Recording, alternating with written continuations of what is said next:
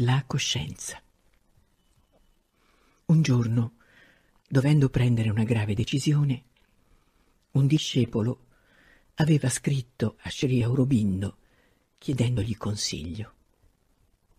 Quale non fu il suo sconcerto quando gli fu risposto di decidere al sommo della sua coscienza. Il discepolo, essendo un occidentale, si domandò che cosa diavolo poteva significare quell'espressione. Un pensiero molto forte, una specie di entusiasmo o di esaltazione del cervello, o che altro, perché sono più o meno queste le sole manifestazioni della coscienza che conosciamo in Occidente. Per noi, infatti, la coscienza è sempre un fenomeno mentale. Penso, dunque sono. Beh, è un punto di vista. Noi ci mettiamo al centro dell'universo e concediamo il beneficio della coscienza a chi condivide il nostro modo di essere e di sentire. Non è poi trascorso molto tempo da quando un personaggio della nostra letteratura si chiedeva sbalordito ma com'è possibile essere persiani?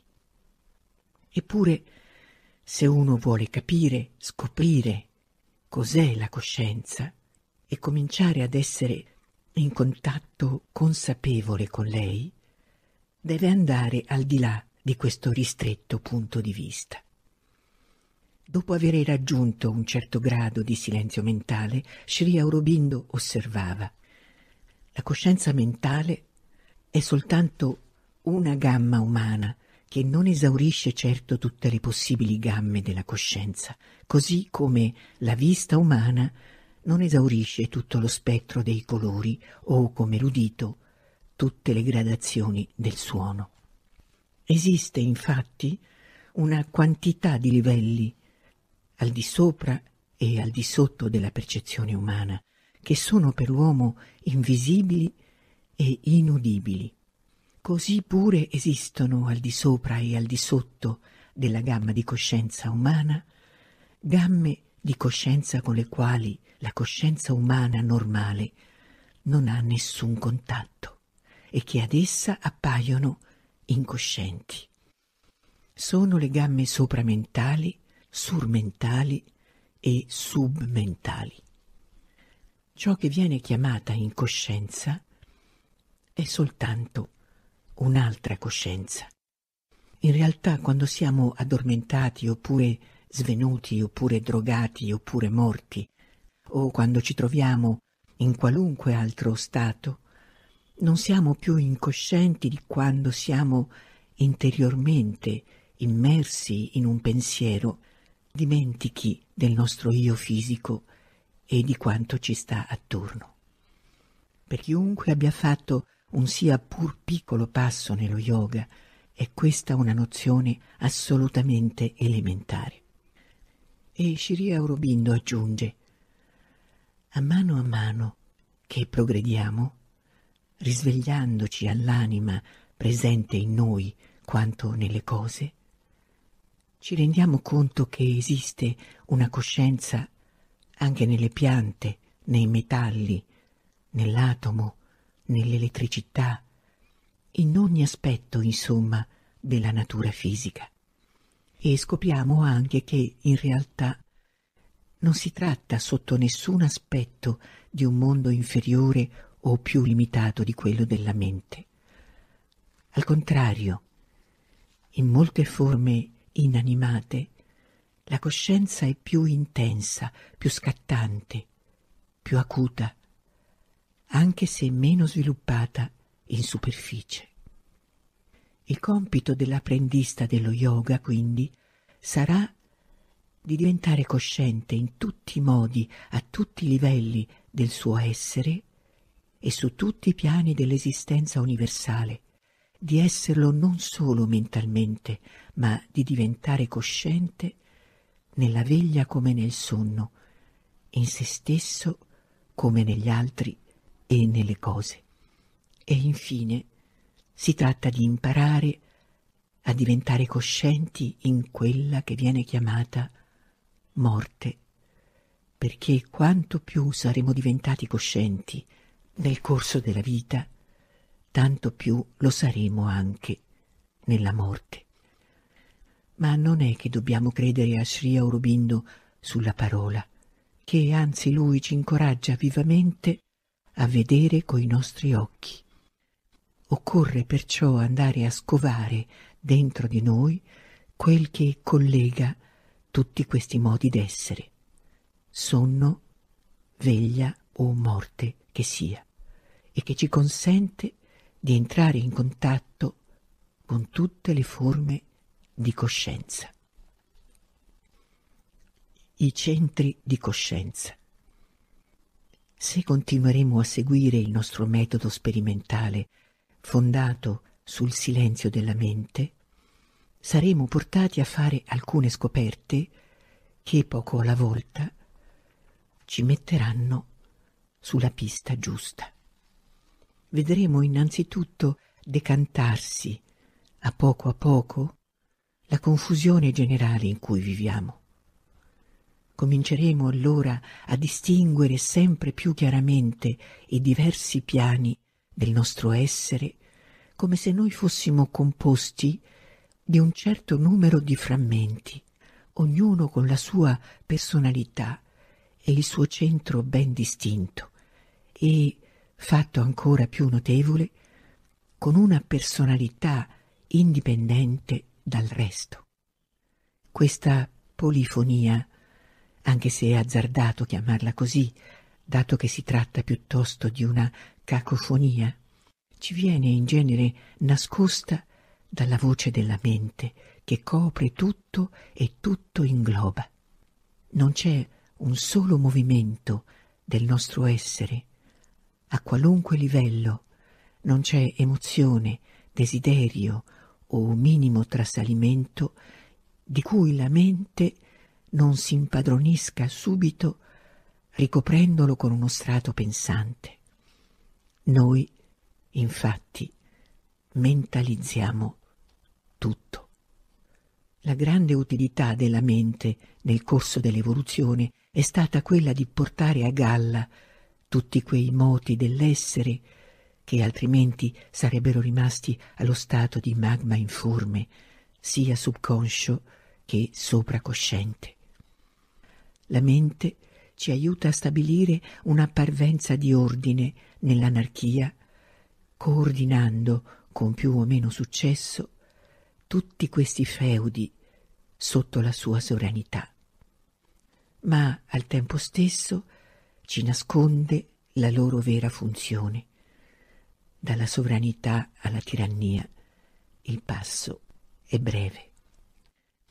Così i canali dei meccanismi al di sopra della mente restano quasi totalmente ostruiti sicché quel che riesce a filtrare delle voci sopracoscienti viene subito diluito, oscurato, falsato. Dal canto loro i meccanismi che stanno al di sotto della mente si atrofizzano, sicché noi perdiamo quei sensi spontanei che ci erano stati tanto utili negli stadi anteriori dell'evoluzione e che potrebbero esserlo ancora. Altre facoltà minoritarie organizzano rivolte, altre ancora accumulano sordamente i loro piccoli poteri in attesa di poterci saltare alla gola.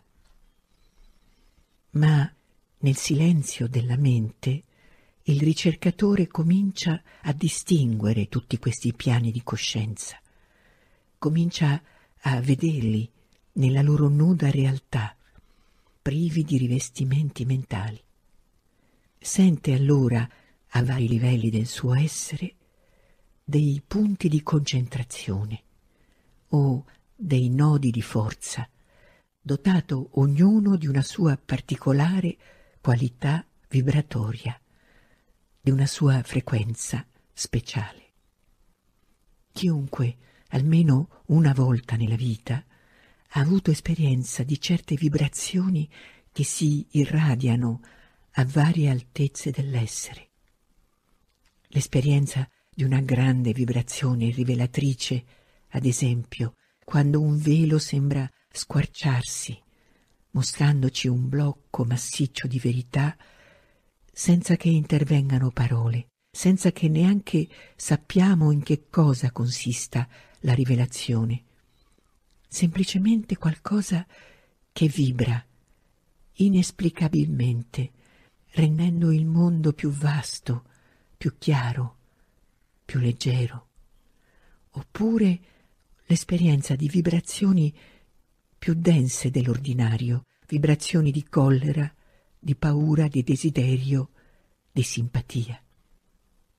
Ci rendiamo ben conto che ognuna di queste vibrazioni palpita a livelli diversi e con diverse intensità. In noi c'è insomma tutta una gamma di gangli vibratori o centri di coscienza, ognuno catalizzante un certo tipo di vibrazione che possiamo distinguere e percepire direttamente a seconda del nostro grado di silenzio e dell'acutezza della nostra percezione. La mente è solo uno di questi centri, rappresenta solo un tipo di vibrazione. Insomma, è soltanto una fra le diverse forme di coscienza, anche se si arroga un diritto di preminenza assoluta. Non ci dilungheremo a descrivere questi centri quali li conosce l'antichissima tradizione yogica. Meglio constatare di persona che parlarne a localizzarli in dettaglio. Al ricercatore basterà aver raggiunto una certa trasparenza per percepirli da solo senza troppa difficoltà. Diciamo soltanto che questi centri, chiamati in India chakra, non si situano nel corpo fisico, ma in un'altra dimensione, pur se la loro densità può diventare in certi momenti tanto forte da farci sembrare di poterli localizzare fisicamente. Alcuni di essi corrispondono in realtà con notevole approssimazione ai differenti plessi nervosi che conosciamo, anche se non a tutti. Grosso modo possiamo distinguere sette centri, distribuiti in quattro zone. La prima, il sopracosciente, centro un po' al di sopra della cima della testa, che controlla la mente pensante e ci mette in contatto con le regioni mentali più alte, illuminate, intuitive, surmentali, eccetera. La seconda, la mente, che comprende due centri, uno fra le sopracciglia, che guida la volontà e il dinamismo di tutte le attività mentali e anche il centro della vista sottile o il terzo occhio di cui parlano certe tradizioni, e un altro all'altezza della gola che governa tutte le forme di espressione mentale. La terza, il vitale, che ha tre centri, uno all'altezza del cuore, riguarda l'essere emotivo, amore, odio. Il secondo, all'altezza dell'ombelico, concerne tutti gli impulsi di dominio, di possesso, di conquista, di ambizione. E un terzo, il vitale inferiore, fra l'ombelico e il sesso, all'altezza del plesso mesenterico, presiede alle vibrazioni più basse, gelosia, invidia, desiderio, avidità, collera. Quarta, il fisico e il subconscio, centro alla base della colonna vertebrale che regge l'essere fisico e il sesso. Questo centro si apre anche più in basso sulle regioni subconsce. Di solito nell'uomo normale questi centri sono chiusi o addormentati, oppure lasciano filtrare a malapena un rivoletto necessario alla sua magra esistenza. L'uomo normale vive in realtà murato in se stesso, comunicando solo indirettamente e in un ambito assai ristretto col mondo esterno. Infatti non vede realmente gli altri e le cose, vede solo un riflesso di sé negli altri, nelle cose e dovunque, e non ne esce. Con lo yoga questi centri si aprono. Possono aprirsi in due modi, dal basso in alto secondo i metodi yogici e spirituali tradizionali, o con lo yoga di Sri Aurobindo, dall'alto in basso. Come abbiamo detto, a forza di concentrazione e di esercizi, un giorno potremo sentire una forza ascendente svegliarsi alla base della colonna vertebrale e salire di livello in livello fino alla cima del cranio con un movimento ondulatorio simile proprio a quello di un serpente. Ad ogni livello questa forza perfora e con notevole violenza il centro corrispondente, che si apre aprendoci contemporaneamente a tutte le vibrazioni o energie universali corrispondenti a quel centro particolare. Nello yoga di Sri Aurobindo, invece, la forza discendente apre questi stessi centri con molta lentezza e molta dolcezza dall'alto in basso. Spesso, anzi, i centri più bassi si aprono completamente solo molto più tardi. Dato che ogni centro corrisponde a un modo di coscienza o d'energia universale, questo procedimento offre molti vantaggi. All'aprirsi dei centri bassi nelle zone vitali e subconsce, infatti, si rischia di venire sommersi non più dalle nostre piccole storie personali, ma da torrenti di fango universali, entrando quindi automaticamente in contatto con la confusione e la melma del mondo.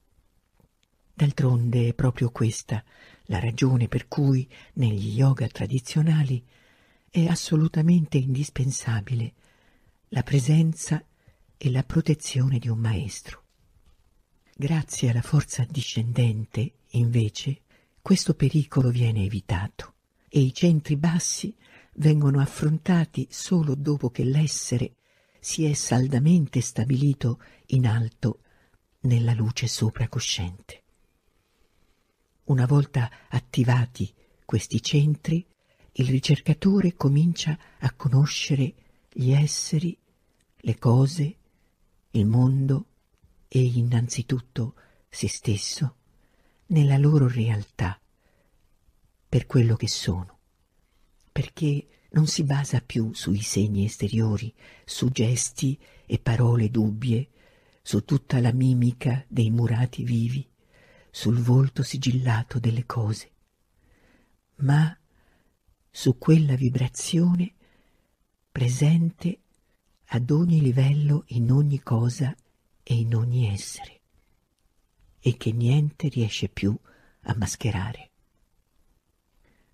Ma la prima scoperta che faremo sarà appunto quella di noi stessi, seguendo un procedimento analogo a quello descritto per il silenzio mentale, restando cioè perfettamente trasparenti, ci accorgeremo non solo che le vibrazioni mentali, prima di entrare nei nostri centri, vengono da fuori, ma che tutto viene da fuori.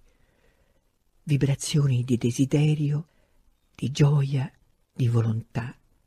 Il nostro essere è proprio come un apparecchio radioricevente.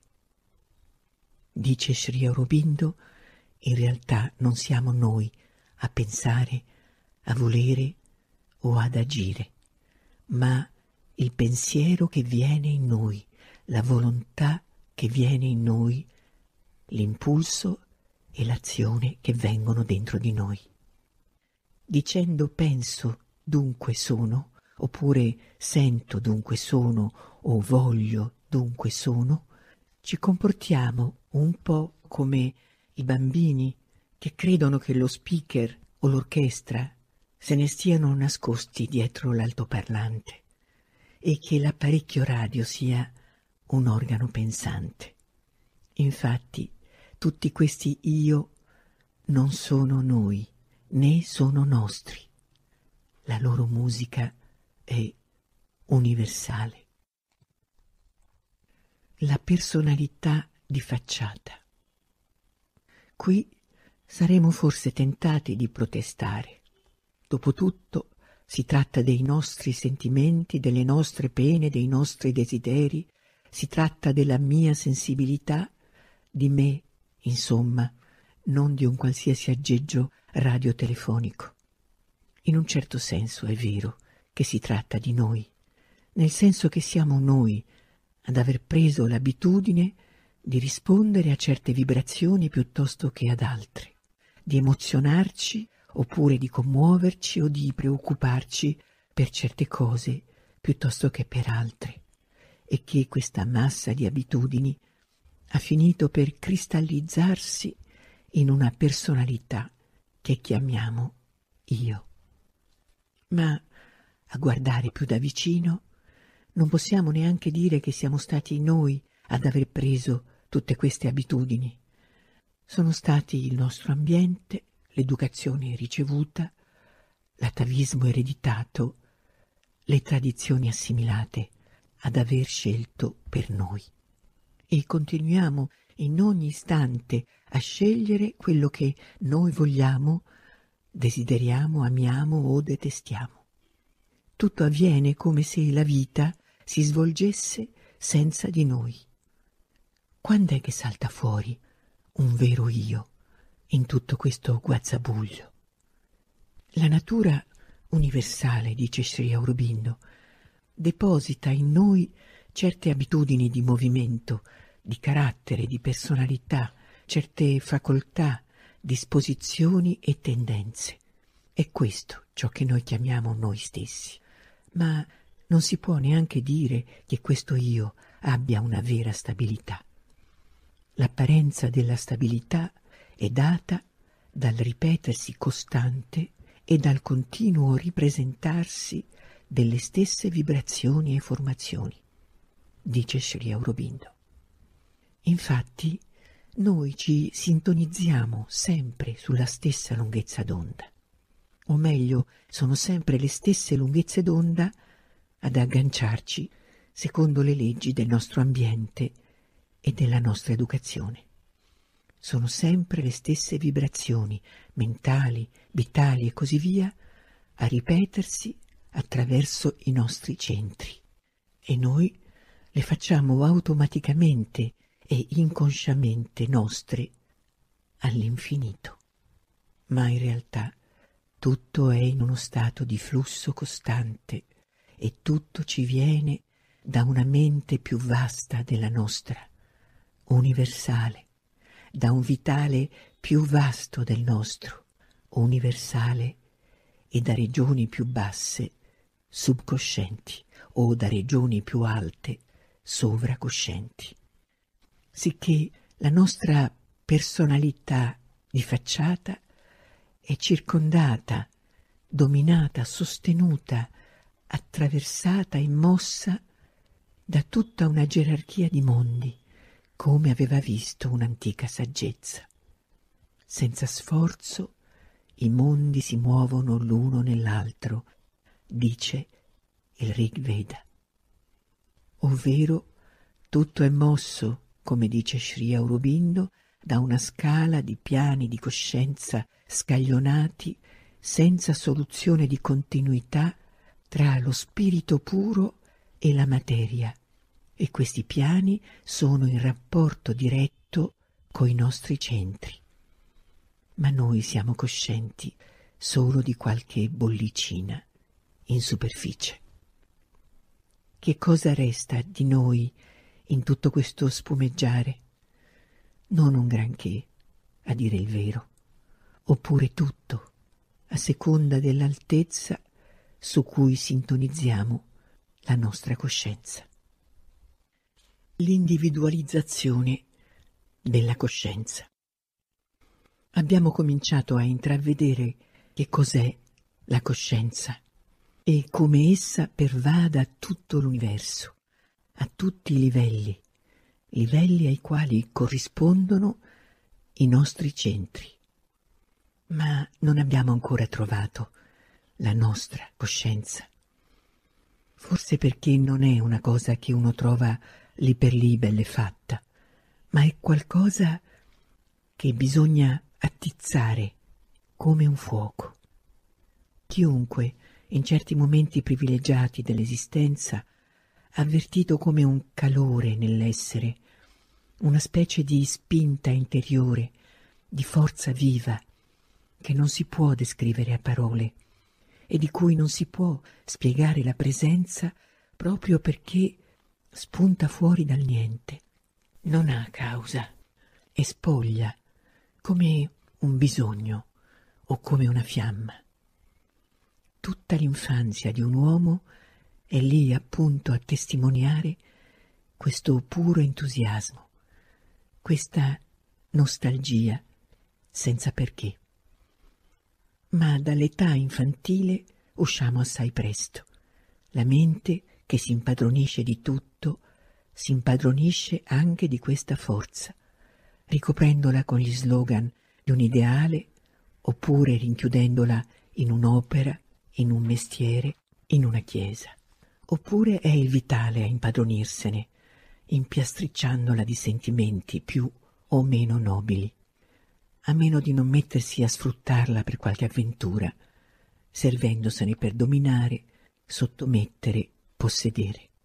A volte questa forza va a impantanarsi più in basso ancora, a volte viene completamente sommersa e ne resta solo una vaga ombra sotto un fardello. Ma il ricercatore che ha fatto tacere la mente e perciò non rischia più di farsi imprigionare dalle idee che ha calmato il vitale e perciò non è più lo zimbello di un continuo immane disperdersi in sentimenti e desideri, riscopre in questa decantazione del suo essere come una nuova giovinezza, una nuova spinta verso lo stato di libertà. Col crescere, attraverso le meditazioni attive, l'aspirazione il bisogno del potere di concentrazione, uno sentirà che questa spinta interiore comincia a vivere, si espande e tira fuori ciò che vive svegliando chi era morto, dice il Rigveda. Allora questa spinta assume sempre più consistenza, un potere sempre più denso, e soprattutto diventa sempre più indipendente, come fosse insieme una forza e un essere all'interno dell'essere di ciascuno. Durante le meditazioni passive, cioè stando soli e tranquilli ad occhi chiusi, osserveremo che questa forza dentro di noi ha movimenti, massa, intensità variabili, che sale e scende come se non fosse stabile.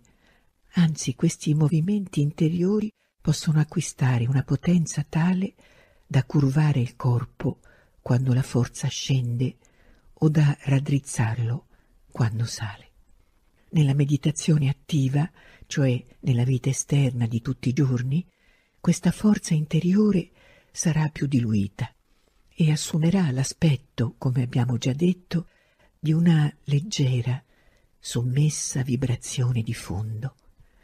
Sentiremo però che non si tratta soltanto di una forza impersonale, ma di una presenza, di un essere che abita in fondo a noi, come un sostegno che ci rende solidi, quasi come un'armatura che nello stesso tempo posa uno sguardo tranquillo sul mondo.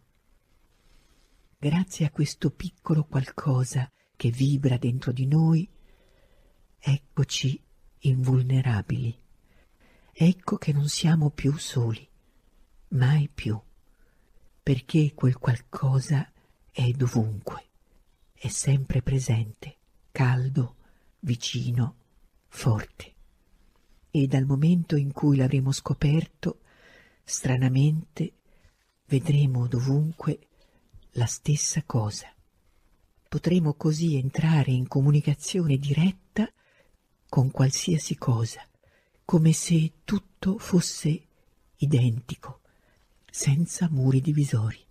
Saremo allora entrati in contatto con qualcosa dentro di noi che non è lo zimbello delle forze universali, che non è quell'arido e secco penso dunque sono, ma la fondamentale realtà dell'essere, che è noi stessi, davvero noi stessi, il centro reale, calore ed essere, coscienza e forza. A mano a mano che questa forza interiore assumerà una sua individualità distinta, che crescerà proprio come cresce un bambino, il ricercatore si renderà conto che la sua spinta non si muove a caso, come poteva sembrargli di primo acchito, ma che si condensa nei vari punti del suo essere, secondo le attività del momento, e che in realtà è proprio questa forza ad occuparsi di ogni singolo centro di coscienza, dei centri mentali quando pensiamo, vogliamo, ci esprimiamo, di quelli vitali quando sentiamo, soffriamo, desideriamo, e più in basso o più in alto ancora. Ed è questa forza a conoscere davvero. Tutti i centri, compresa la mente, non sono nient'altro che i suoi canali di comunicazione con i vari piani della realtà universale i suoi strumenti di trascrizione o di espressione. È questa forza il viaggiatore dei mondi, l'esploratore di tutti i piani di coscienza, il tramite fra i diversi modi d'essere, dalla veglia al sonno alla morte, quando la piccola mente esterna non è più lì ad informarci o a dirigerci è la sua spinta a salire e scendere tutta la gamma dell'esistenza universale, a comunicare con tutto. A questo punto, insomma, avremo scoperto la coscienza, avremo liberato dai suoi lacci quel che nell'uomo comune è di continuo invischiato, confuso, disperso in mille attività pensanti e sensoriali. Invece di restarsene bloccata in perpetuo in una zona tra l'addome e la fronte, la nostra coscienza potrà spaziare in regioni più profonde o più alte, inaccessibili sia alla mente che ai nostri organi sensoriali, perché la coscienza non è o non è soltanto un modo di pensare o di sentire, ma un potere di entrare in contatto con la molteplicità dei piani di esistenza, visibili e invisibili. Più la coscienza si sviluppa, più cresce il suo raggio d'azione e la quantità di piani che è in grado di raggiungere.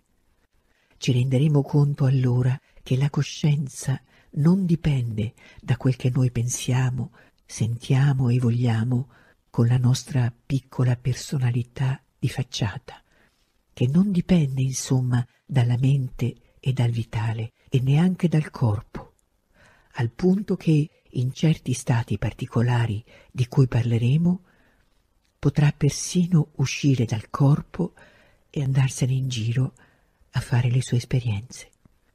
Il nostro corpo, i nostri pensieri, i nostri desideri sono solo una pellicola sottile che ricopre la nostra esistenza totale. Coscienza forza, coscienza gioia. Scoprendo la coscienza abbiamo scoperto che è una forza. Anzi, il fatto notevole è che ancora prima di accorgerci che si tratta della coscienza, dentro di noi la percepiamo come una corrente o appunto come una forza. Dunque la coscienza è una forza. Coscienza forza la chiama Sri Aurobindo. Infatti i due termini sono inseparabili e interscambiabili. L'antica saggezza dell'India, che lo sapeva bene, non nominava mai la coscienza Chit senza aggiungervi il termine Agni, calore, fiamma, energia. Chit Agni, a volte usando il termine tapas, sinonimo di Agni, Chit tapas. La parola sanscrita che indica le diverse discipline spirituali o yogiche è tapasya, vale a dire ciò che produce calore o energia, o più esattamente coscienza calore o coscienza energia. Agni o Chit Agni è il medesimo dappertutto. Noi parliamo di forza ascendente e di forza discendente, di forza interiore, forza mentale, forza vitale, forza materiale, ma di forze non è che ne esistano mille.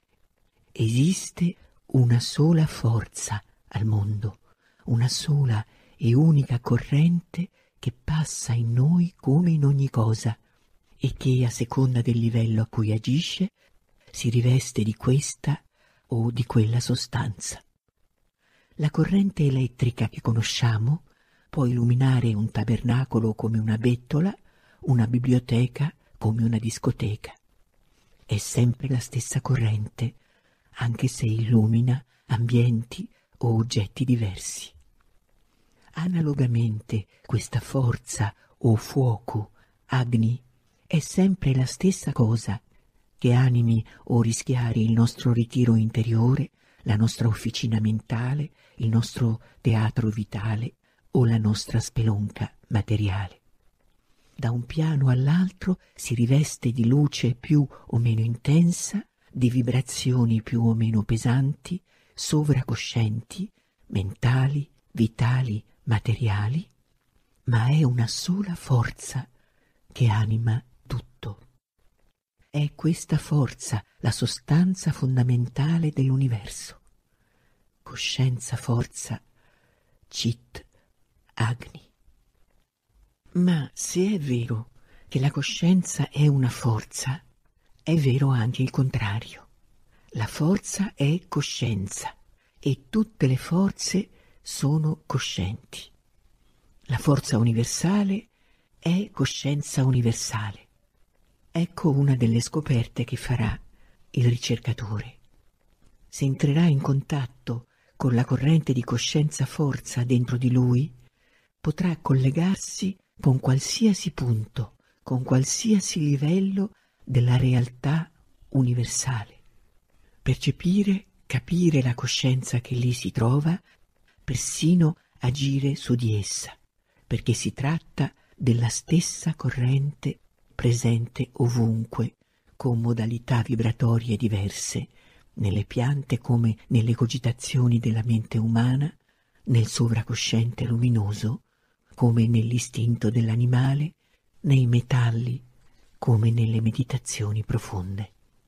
Se un pezzo di legno fosse incosciente, lo yogi non potrebbe spostarlo con la sua concentrazione. Non ci sarebbe infatti nessun punto di contatto. Se un solo punto dell'universo fosse totalmente incosciente, sarebbe totalmente incosciente l'universo intero, perché non possono esistere due cose. Einstein ci ha insegnato, ed è una grande scoperta, che materia ed energia sono convertibili tra loro. Energia è uguale mc al quadrato. La materia è energia condensata. Ci resta da scoprire nella pratica che questa energia o questa forza è coscienza e che anche la materia è una forma di coscienza, proprio come lo è la mente, così come lo sono il vitale e il sovracosciente. Una volta trovato il segreto della coscienza nella forza, l'uomo sarà davvero padrone delle energie materiali, ne avrà una padronanza diretta. Ma stiamo riscoprendo verità antichissime. Quattromila anni fa le Upanishad già sapevano che la materia è energia condensata, o meglio, coscienza-energia condensata. Attraverso l'energia della sua coscienza, Brahman si è addensato.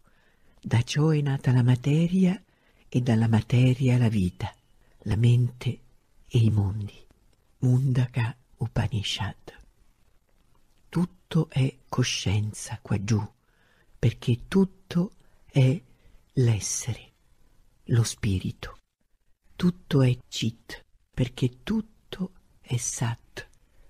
Sat, Chit, ai vari livelli del suo manifestarsi. La storia della nostra evoluzione è in ultima analisi la storia di una lenta conversione della forza in coscienza, o più esattamente un lento riaffiorare alla propria memoria della coscienza sepolta nella sua stessa forza.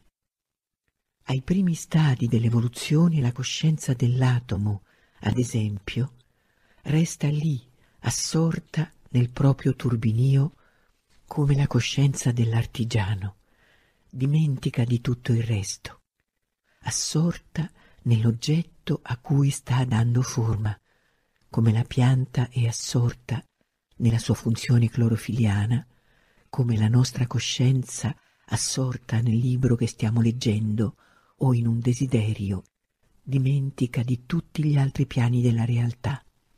Tutto il progresso evolutivo si misura, in ultima analisi, dalla capacità di liberare o disincagliare l'elemento coscienza dall'elemento forza.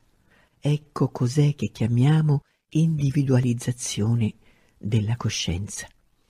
Quando arriverà allo stadio spirituale o yogico dell'evoluzione, la coscienza sarà totalmente libera, sganciata dai turbini mentali, vitali e fisici, padrona di sé, in grado di percorrere tutta la gamma delle vibrazioni di coscienza, dall'atomo allo spirito.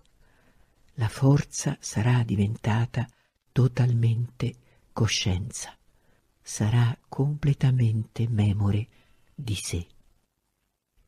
Ma ricordarsi di sé vuol dire ricordarsi di tutto, perché è lo spirito in noi che si ricorda dello spirito ovunque presente.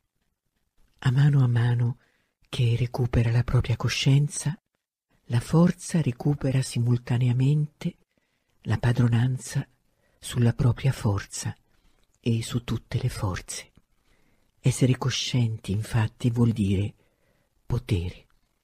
L'atomo preso nel suo turbinio, così come l'uomo preso nella sua giostra biologica e che s'affatica nell'officina della mente, non è padrone della propria forza mentale, vitale o atomica. Non fa altro che girare e girare. Nello stadio cosciente invece noi siamo liberi e padroni. Allora possiamo verificare con mano che la coscienza è forza, sostanza e che si può servirsene come altri manipolano ossidi o campi elettrici. Se diventiamo consapevoli della coscienza interiore, scrive Sri Aurobindo, possiamo farne quel che vogliamo, proiettarla al di fuori come una corrente di forza, erigere un baluardo di coscienza intorno a noi, mandare un'idea in testa a qualcuno, magari in America, e spiega ancora. La forza invisibile che produce risultati tangibili all'interno e all'esterno è il senso totale della coscienza yogica. Se non avessimo avuto migliaia di esperienze che ci hanno mostrato come il potere interiore possa modificare la mente, sviluppare i poteri e aggiungerne di nuovi, scoprire nuove gamme di conoscenza, dominare il vitale, cambiare il carattere, influenzare uomini e cose e controllare condizioni e funzioni del corpo, agire da concreta forza dinamica sulle altre forze, modificare gli eventi, non diremmo quel che stiamo dicendo. Per di più, la forza non è concreta e tangibile soltanto nei suoi risultati, ma anche nei suoi movimenti. Quando parlo di una forza potere che viene sentita, non mi riferisco a un vago sentore, ma a un percepirla concretamente. Intendo dire, cioè, essere capaci di dirigerla, usarla, sorvegliarne i movimenti, essere coscienti della sua massa e della sua intensità e, analogamente, delle altre forze che vi si oppongono. Vedremo come a uno stadio ulteriore la coscienza possa agire sulla materia e trasformarla. Quest'ultima conversione della materia in coscienza, e forse anche un giorno della coscienza in materia, è l'oggetto dello yoga sopramentale, di cui parleremo più avanti. Ma ci sono tanti gradi di sviluppo della coscienza forza, dal ricercatore o dall'aspirante appena svegliatosi alla spinta interiore, fino allo yogi. E anche fra yogi e yogi ci sono tante differenze di livello. È qui che comincia la vera gerarchia. C'è ancora un'ultima equivalenza. Non solo la coscienza è forza, la coscienza è gioia. Ananda. Coscienza, gioia, Chit Ananda. Essere coscienti è essere nella gioia. Una volta liberata la coscienza dalle mille vibrazioni mentali, vitali e fisiche che l'assorbono, scopriamo la gioia. Tutto l'essere è come riempito da una massa di forza viva, come una colonna ben tornita, dice il Rig Veda, cristallina, immobile, senza oggetto, coscienza pura, forza pura, gioia pura, poiché tutto è la stessa cosa. Una gioia solida, una sostanza di gioia vasta, tranquilla, che sembra senza inizio né fine né causa, che sembra abitare dovunque, nelle cose e negli esseri, loro fondamento segreto e loro segreto bisogno di crescere. Chi mai vorrebbe abbandonare la vita? La gioia è dovunque e non ha bisogno di niente per esistere. È e basta, inconfutabilmente, come una roccia attraverso tutti i luoghi e le età, come un sorriso dietro ad ogni cosa, un sorriso impercettibile, un niente che è tutto. E tutto è gioia perché tutto è lo spirito che è gioia. Sat Chit Ananda, esistenza, coscienza, gioia, triade eterna che è l'universo e che è noi stessi, segreto che dobbiamo discoprire e vivere attraverso il lungo viaggio evolutivo. Dalla gioia tutti gli esseri sono nati, attraverso la gioia esistono e crescono, alla gioia ritornano.